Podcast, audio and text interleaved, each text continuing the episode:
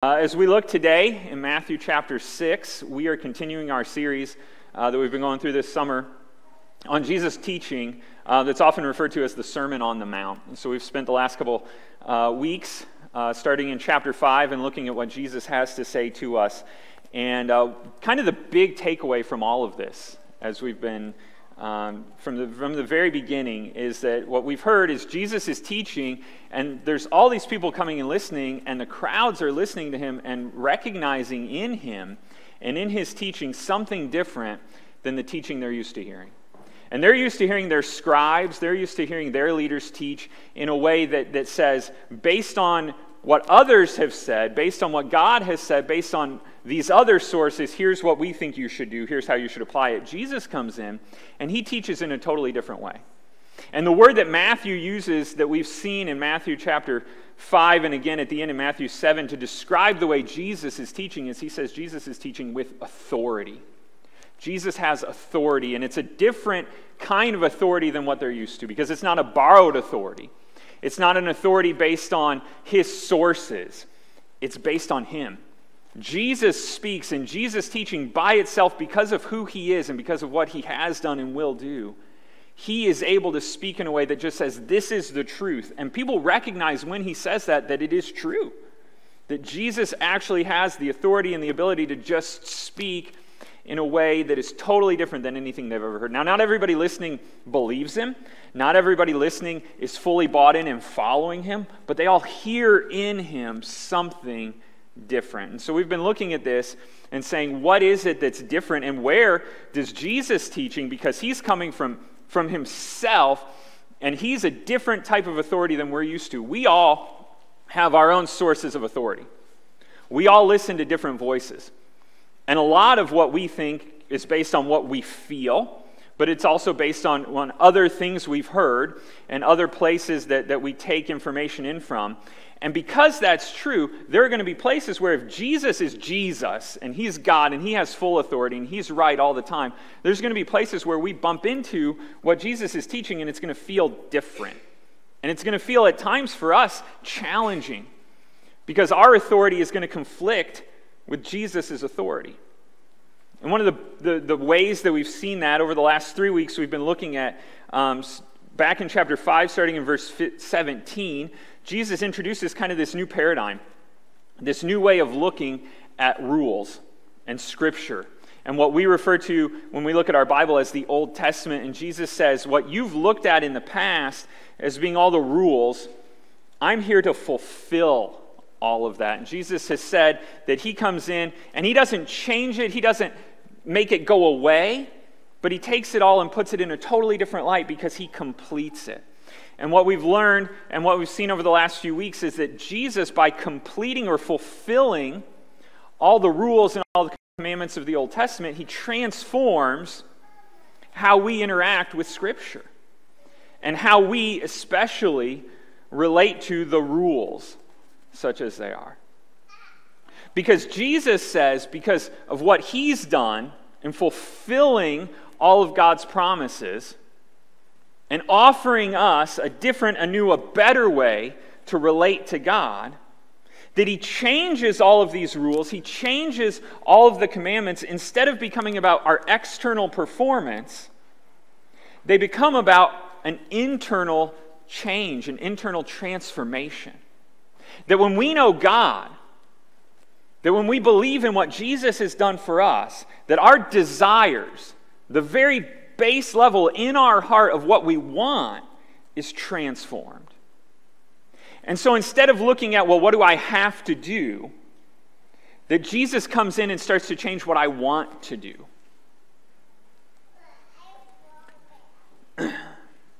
Jesus is saying that following him is having a heart that's transformed by his love as a result of the gospel, of what he, who he is and what he's done. Because he takes all of our disobedience, all of our rule breaking, he takes it on himself. And he takes the punishment that we deserve, he takes our guilt, he takes our shame, and in place of it, when he takes that from us, he gives us his righteousness as a gift to us. And when we believe that, we're transformed from the inside out. And then Jesus, and so this is what we've seen over the last few weeks, and then Jesus gives several examples of this throughout chapter 5. And Brian, over the last two weeks, has done a really good job of helping us look at specifically how that relates to like what we think about and how we deal with like anger and hatred and revenge and all of those really big kind of ugly ideas where when it's rules based when it's all about like what do i have to do then it's like well don't kill anybody. And we're like i can do that. I won't kill anybody. I can follow those rules. Don't seek after revenge. I won't go for revenge. I'll just hold back. I want revenge but i'm not going for it. And jesus says well no this is different. This is more. This is deeper. When you follow me when you're transformed by my gospel it's not about, I'm just not going to kill anybody. It's about, in my heart, I'm not going to hate anybody. And you're like, well, that's hard. And that's different. And that's not just a rule I can follow because it's not an external thing, it's an internal thing. But Jesus says, when you follow him, when you believe in him, he transforms your heart and you see the world in a different way, and you see sin in others in a different way. And when you see how Jesus has forgiven you, then it leads you to, to lead out in forgiveness towards others, and it's a transformation that's much deeper and much bigger than just don't kill anybody. And he gives other examples, and we don't have time because we're trying to, trying to get through this whole thing this summer, and I don't know, maybe we won't do it, but, but he gives other examples related to sex and marriage and, and honesty and all these different things. And he ends chapter 5 and, and remember, when, when Jesus was speaking, there were no chapters, okay? So this, was, this is Matthew's kind of writing out what Jesus taught about. And then the chapter and verse divisions were added much, much later. But, but verse 48 of chapter 5 says this You, therefore, speaking about his followers, must be perfect as your heavenly Father is perfect, which seems like an impossible, an impossible standard. And it is. And that's kind of the point. The point of what Jesus is teaching here is that the standard of what it means to follow God is impossible on our own and in our own power. Because it goes much, much, much deeper than just our external performance. And so as we move into chapter 6, he actually is going to take this even deeper because the question that I start to think is Jesus is teaching all this is like, okay, I get it that like there's more to it than just not killing people. I get that. But I read chapter 5 and it sounds like it's just more rules in a certain sense. And what Jesus says next goes even deeper than that. Because here's what we need to see, and here's what I hope we're going to see today Following Jesus is not just about what you do, it's about why. Why do you do what you do? Following Jesus, and when Jesus says you have to be perfect, he's not just talking about what you do, he's talking about why you do it. Motivation matters. Now, like I said, this is going to sound, and it is, an incredibly high standard. What I want you to hear today, and stick with me, please, please, please stick with me, because what I want you to hear is that there's a promise here of something much, much, much better. That this is not, and as, as we look at Jesus' teaching, it's going to sound like he's saying every time you think you've got it right, you should probably check again because you probably have it wrong. That Jesus is not here trying to condemn us He's offering us an invitation to something so much better. Okay, so hang with me. But I want to look together and see how Jesus takes this into the realm of motivation and start asking ourselves, and maybe we can start asking ourselves as we get into this why do we do the things we do? Why do you do the things you do? Why do you make the choices you make? Not what are the choices you make, right? That's the level where most of us would like to be because that's the level that's easiest to see, it's easiest to make sure. You know, like we've said, it's easier when it's external. It's so much easier when it's external because I can be like, I haven't killed anybody, and so check, and I'm good, right? And, and so that's so much easier. But when Jesus starts digging deeper, and we start digging deeper, and we start asking, well, why? Why? What is the level of why you are, why are you doing the things you're doing? Beware, he says in, in chapter 6, beware of practicing your righteousness before other people in order to, here's the motivation, in order to be seen by them. For then you will have no reward from your Father who is in heaven. Verse, chapter 6, verse 1. And, and, this is kind of a pattern we see. This was very similar to what we just looked at over the last three weeks, where Jesus gives this kind of general principle, the big picture principle, and then he goes down and drills down into some examples. And we're going to see several examples as we look at this. The big picture principle is this we need to watch and we need to be thinking why are we doing the things we are doing?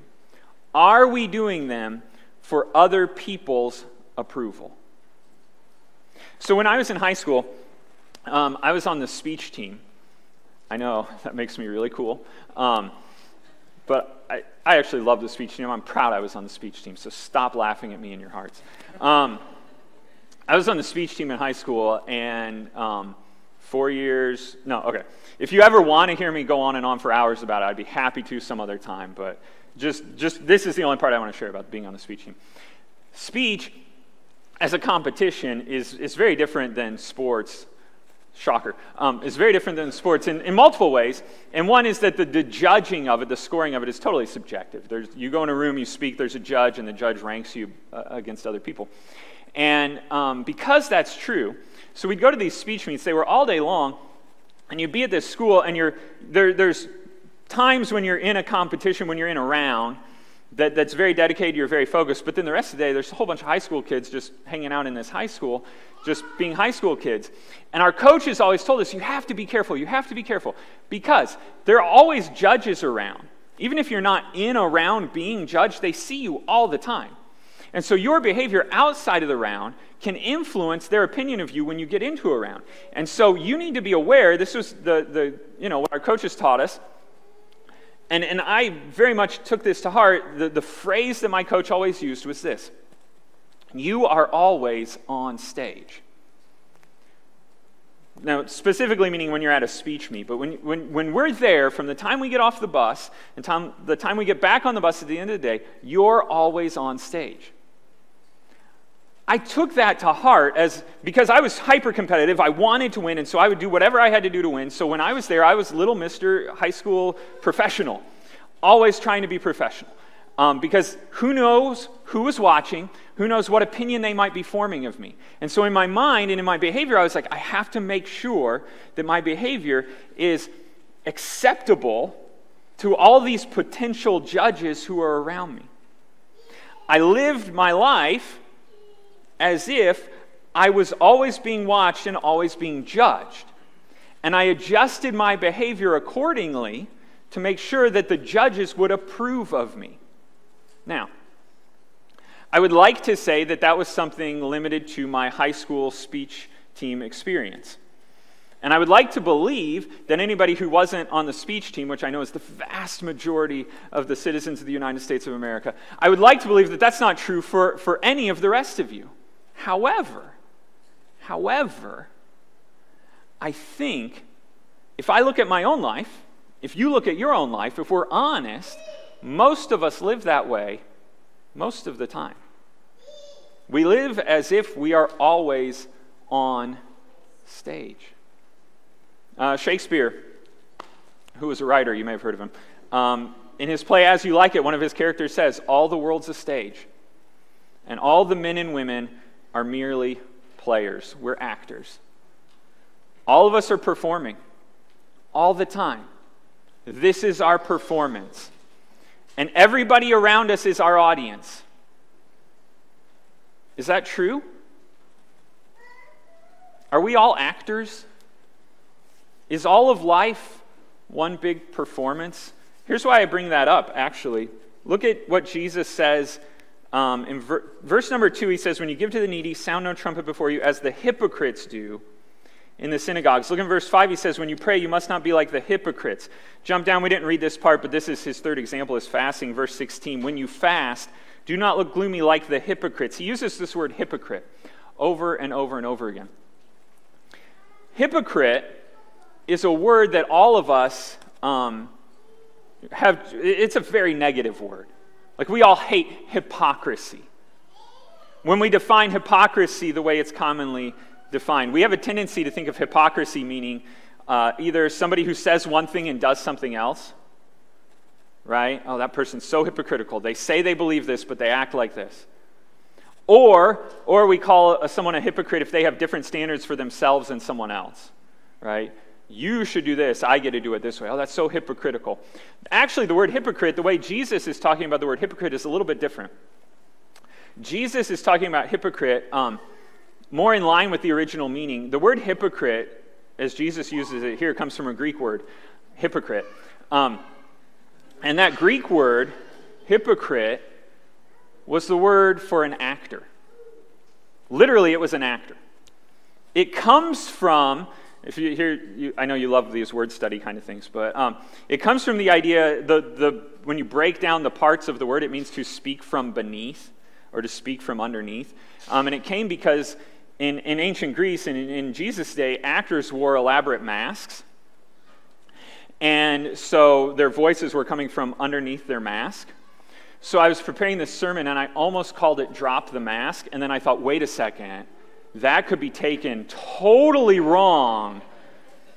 Um, so, anyway, when, when Jesus is talking about hypocrites, he's talking about, he's saying, don't be an actor, don't be a performer, don't be, don't be doing the things you do in a way that, that your whole goal, your whole intention is to be seen and approved of by the people around you.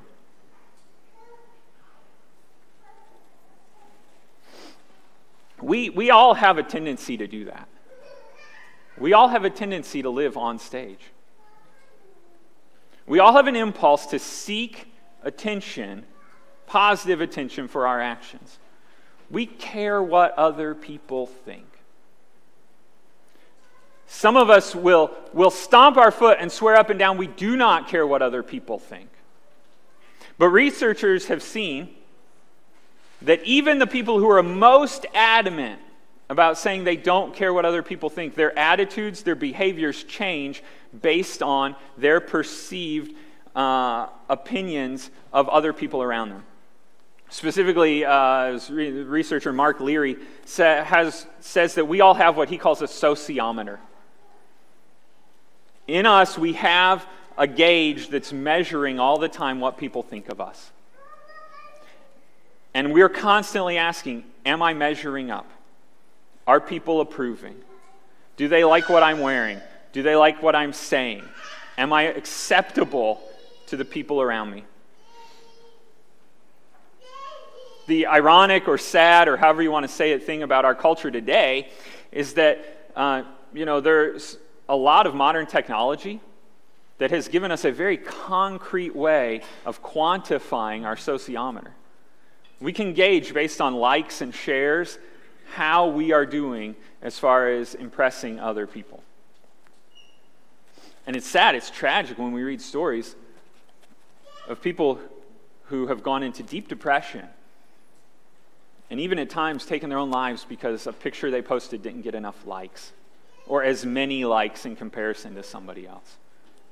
We see that and we think, how can it be like that? But then we look in ourselves and we see that we all have a tendency, it's a very human tendency to care what others think about us. And so, what Jesus is doing here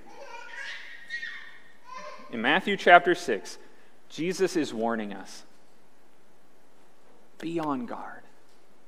Specifically, specifically, in verse 1, beware of practicing your righteousness before other people. The examples Jesus gives of giving, praying, and fasting lead us to believe that specifically what Jesus is talking about here, as far as being a hypocrite, being an actor, performing for other people, has to do with what we might call um, religious activities. Things that are good things to do. Giving to the needy, that's a good thing to do. Praying, that's a good thing to do. Fasting, that, that is a good thing to do. And Jesus isn't saying in any of these examples that we shouldn't do any of those things. What he is saying is look closely at why you're doing the things you do. When you give to the needy, this is verse 2 sound no trumpet before you, as the hypocrites do in the synagogues and in the streets, that they may be praised by others. When you pray, verse 5, you must not be like the hypocrites, for they love to stand and pray in the synagogues and at the street corners that they may be seen by others. Verse 16, when you fast, do not look gloomy like the hypocrites, for they disfigure their faces that their fasting may be seen by others. He's saying, look, the motivation, the motivation of the hypocrite, and we're just going to say, I mean, as we go through this, we're all hypocrites, okay? This is a really easy passage to look at and be like, yeah, those people. This is us, okay? So the motivation of us, the motivation of the hypocrites is to be seen. To be seen by others. And, and, and how do they do that? In their giving, he says, by sounding a trumpet. This is a metaphor, obviously, um, but he's talking about the idea of making it clear to others I'm giving. Look how much I'm giving. Boy, this is a sacrifice, but I'm going to do it because I want you to be blessed. It's that making a big deal about it so that other people will look at you and say, Wow, you're so generous. Wow, that's so incredible. It's the idea of praying in a, in a very public way, in the most um, outwardly focused way possible to stand and pray in the synagogues and at the street corners, that they may be seen by others. The idea of praying in a way, I don't know if you've ever, this is hard. Um, have you ever prayed like out loud, I don't know, maybe with your family or with friends, in kind of a, a passive aggressive prayer? Do you know what I mean by that? God, please, please help us as a family to stop being so unkind to each other.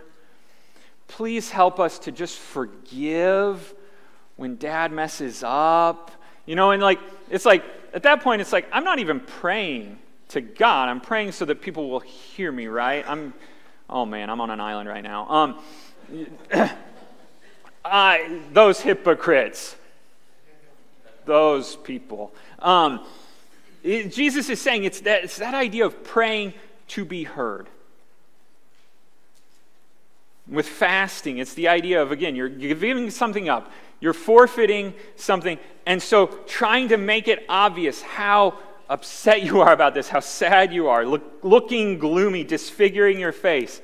In fact, he even gives the impression here, the, the way he talks about fasting is like going beyond just what's naturally happening, like I'm hungry, to like I'm going to rub some some dirt on my face and actually look, wow, you look really rough. Yeah, I'm fasting.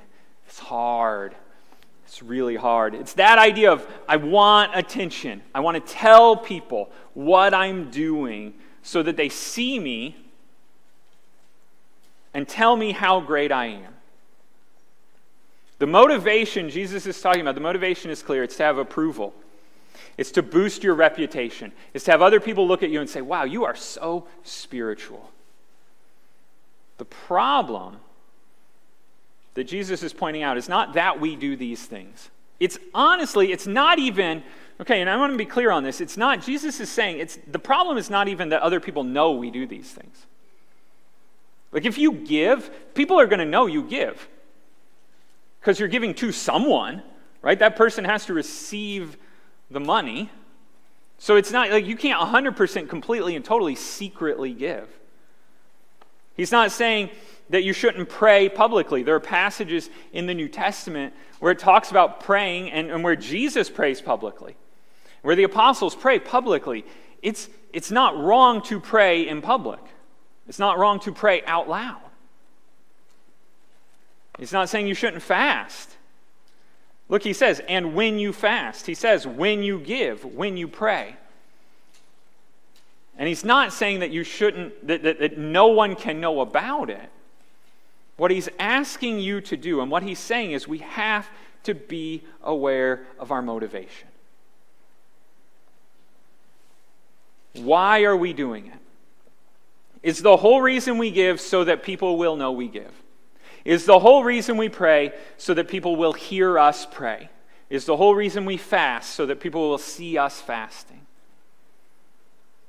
And here's what Jesus says is the big problem there. Because you probably will get exactly what you want if you go in that direction. Look at what he says. Uh, they, when you give to the needy, sound no trumpet before you, as the hypocrites do in the synagogues and in the streets, that they may be praised by others. Truly I say to you, they have received their reward. Verse 5 They love to stand and pray in the synagogues and at the street corners that they may be seen by others. Truly I say to you, they have received their reward. Verse 16 Do not look gloomy like the hypocrites. They disfigure their faces that their fasting may be seen by others. Truly I say to you, they have received their reward.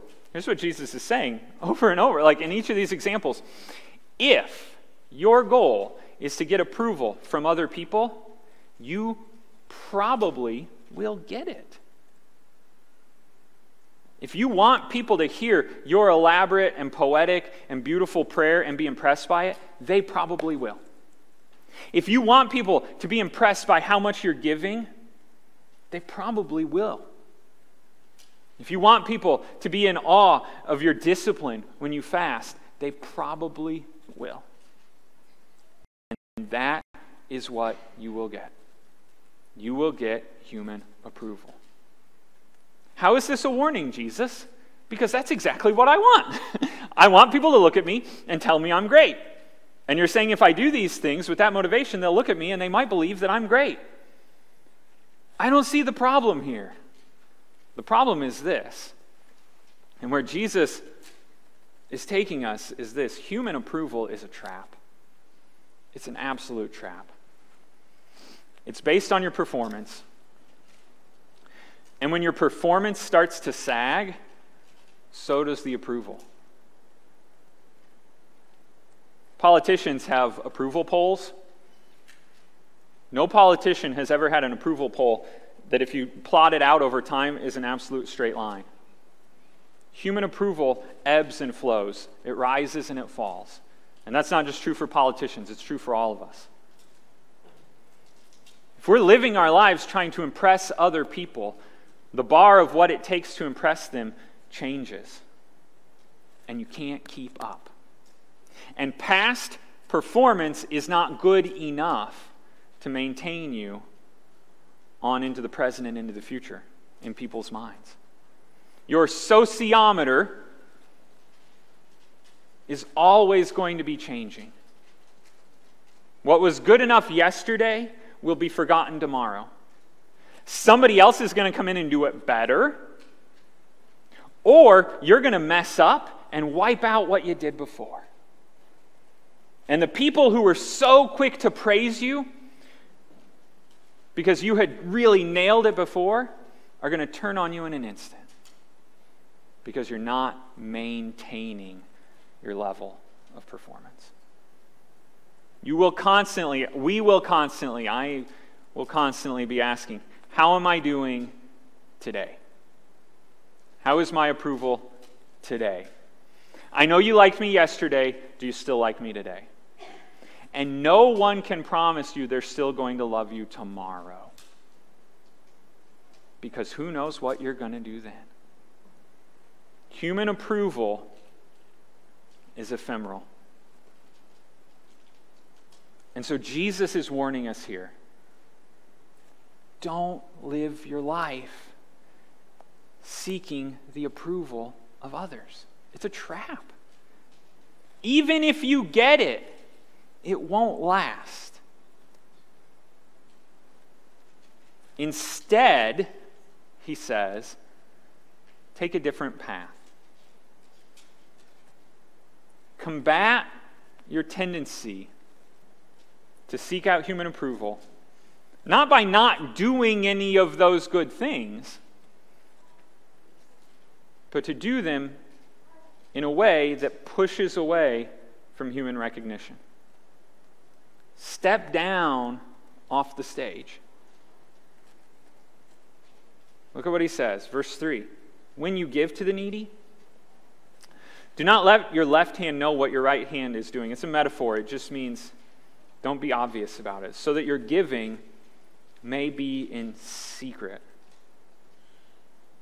Verse 6 When you pray, go into your room, shut the door, pray to your Father who is in secret.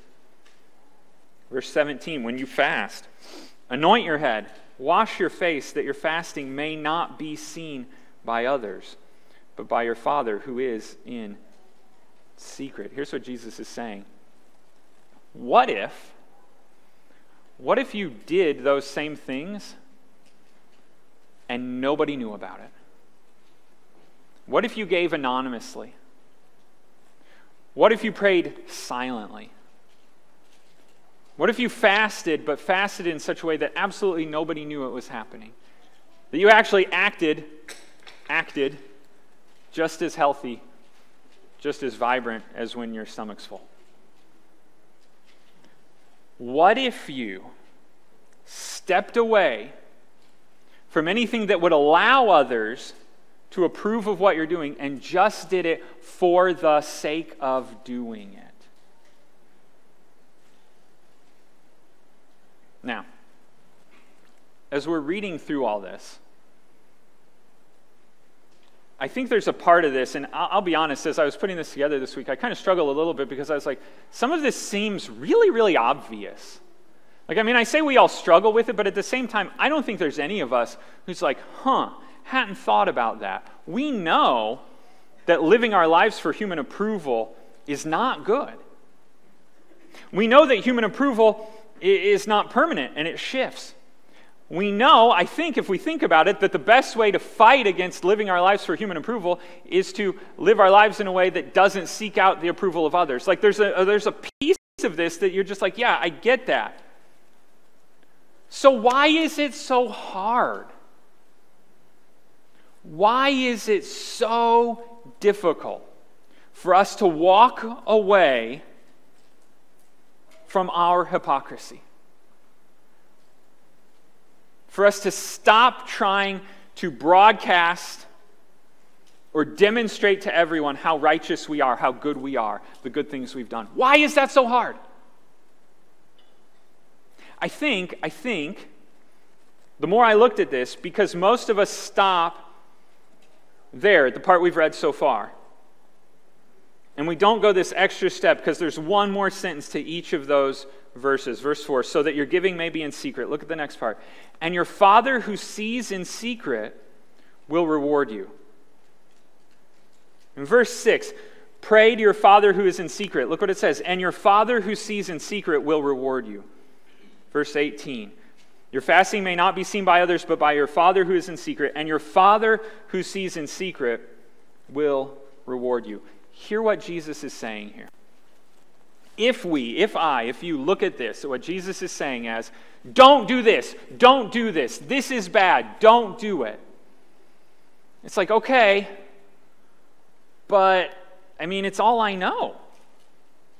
Like to me, if I'm not living for human approval, how will I know if I'm approved? If I'm not living to bolster my reputation, what happens to that, that joy I get from having a good reputation? If I'm not living for others, then, then what am I living for? What Jesus is saying here is there is something so, so much better. So much better. The teaching that Jesus is giving here is not just a negative teaching, a don't do this. It's a look, there is something so much more beautiful, more fulfilling, there's a deeper kind of approval that doesn't shift and change based on what others say or how others feel from day to day. There's a higher kind of recognition that is more fulfilling, that is longer lasting, that is ultimately more satisfying. That the reward that comes from our Father The love of knowing God and being known by God is so much deeper, so much more transformative, so much better than anything we could have here and now. It's so hard to believe that. Because right now, if you look around this room, you see a bunch of people. I see all of you. I don't see visually God. And the reward that Jesus is promising doesn't have the immediacy of the approval and the feedback that we can get in a conversation. You post, you know, that picture of your open Bible and your cup of coffee and this verse that you read today and what it meant to you, and somebody can like it right away and comment on it right away, and you got it. Boom, you're good. You know, you, you read your Bible and you pray alone and you don't tell anybody about it. You don't always feel transformed in the moment. How many times have we said, I'm going to start this spiritual routine, this, this, this sort of holy habit? I'm going to I'm going to read scripture, I'm going to pray more, I'm going to give more. And we start doing it and we don't feel like this immediate change or transformation. And we're like, wait, I thought this was supposed to, to be really good for me. I thought this was supposed to like grow me or make me feel this connection to God. And we don't feel it right away. It's frustrating. We want what we want now. And the easiest way to get that is to find it in other people. So I'm not getting what I want, so I got to go somewhere else to get it. What Jesus is saying here is that, okay, you can do that. You can take the shortcut to approval. You can get human approval. It's, it's not as good. It's really not. It doesn't last. It's not as deep. It's not as transformative to your soul. It's just going to keep you on a treadmill of performance for the rest of your life. But you can do that, and you'll get it. But what I want you to know, what Jesus wants you to know, is there is actually something better. The call that Jesus makes, the call to follow him, the call to obey, the call to obedience is a call to faith. It's a call to trust. To trust Him that there is something more. There's a deeper and better and richer reward in following Him than anything you can get from anyone else. But that faith is not a blind faith. When He calls us to trust in Him, when He calls us to follow Him, He's not asking us to just hope maybe something good will happen. What he's asking us to do is look back at what has already happened, what he has already done for us. He sacrificed his own life out of love for us so that we could be forgiven. And he says, If I am willing to give everything to call you to myself. Can you trust me when I say that this way, this way of living, this way of following me is better than what you would come up with on your own? Is it possible that God, is it possible that the God who loves us, the God who sacrificed his own son for us so that we could be reconciled to him, is it possible that that God knows better than me, knows better than you what will make you feel fulfilled? Look, none of us, none of us has pure motives. I'm going to talk about motivation. None of us has pure motives, but God's motivation for us is pure. God's motivation for us is His love for us. His call for us to obey is for our best, even when we don't see it. I want you to hear two things as I wrap this up.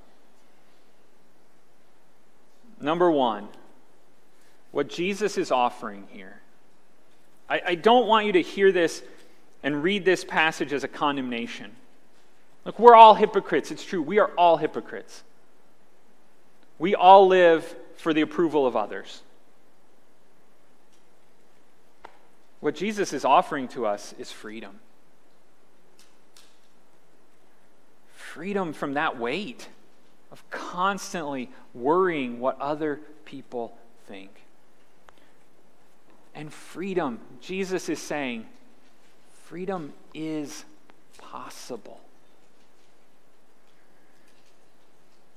If you've come to a place where you're like, I know that it's horrible. I know this is killing me. I know it's crushing me, but it is what it is. It doesn't have to be.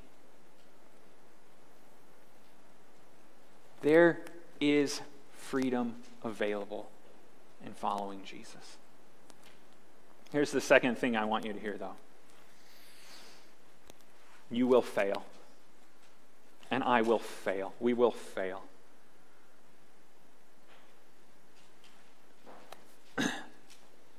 As I prepare and I pray and I think about the people who are going to be listening as I preach, I think how many people have come in, how many of us, me included, have come in this morning already feeling the weight of our own failure? Even in this area. Yeah, I know. I live too much concerned about what other people think. So for me to get up here and preach about it for, for 45 minutes of just saying, you shouldn't do that, you shouldn't do that, you shouldn't do that, and all you're saying is, I know. I know. You're just making me feel like more of a failure. Here's what we all need to hear yes, we fail. That is why Jesus came to earth. That is why Jesus died. That is why Jesus rose again. Because of his death and resurrection, you can go to him. I can go to him with our failure. We don't have to hide it, we don't have to pretend. We can go to him and say, This is me failing.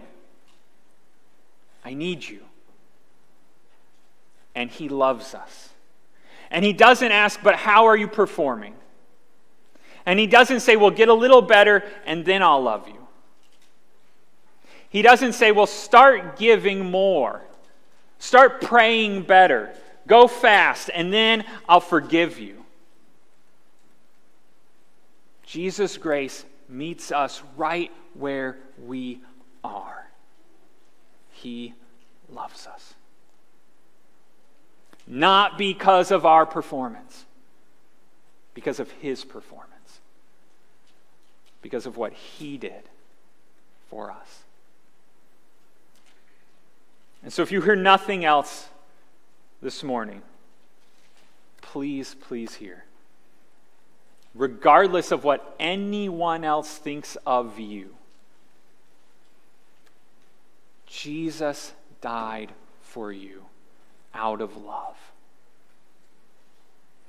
And if you trust in his sacrifice, if you put your faith in what he did, then you have an approval that is secure, that is unchanging, that is not based on you, it's based on what he did, and what he did will not change. And you can know that peace. You can fall on that love. I want to pray with you. I want to share communion together. I want you to know, I want you to know, God loves you. Not because of what you do, not because of what other people think of you, because of what Jesus did for you. Will you trust in that today? Let's pray.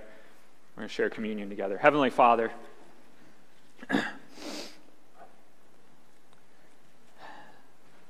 Thank you, God, for your teaching. Thank you for preserving it for us in your word. Thank you for the ways that it convicts us, that the way that it holds up a mirror to my soul helps me to see things that I don't want to see, but I need to hear. God, I pray that all of us will trust in you, will love you, will, will fall on you in a way that allows us to walk away from all of our empty attempts at approval. That we'll stop going through religious motions to try to please others or impress others. That we'll just serve you out of love for the love you've shown us. Help us to follow you in all we do. In your name I pray. Amen.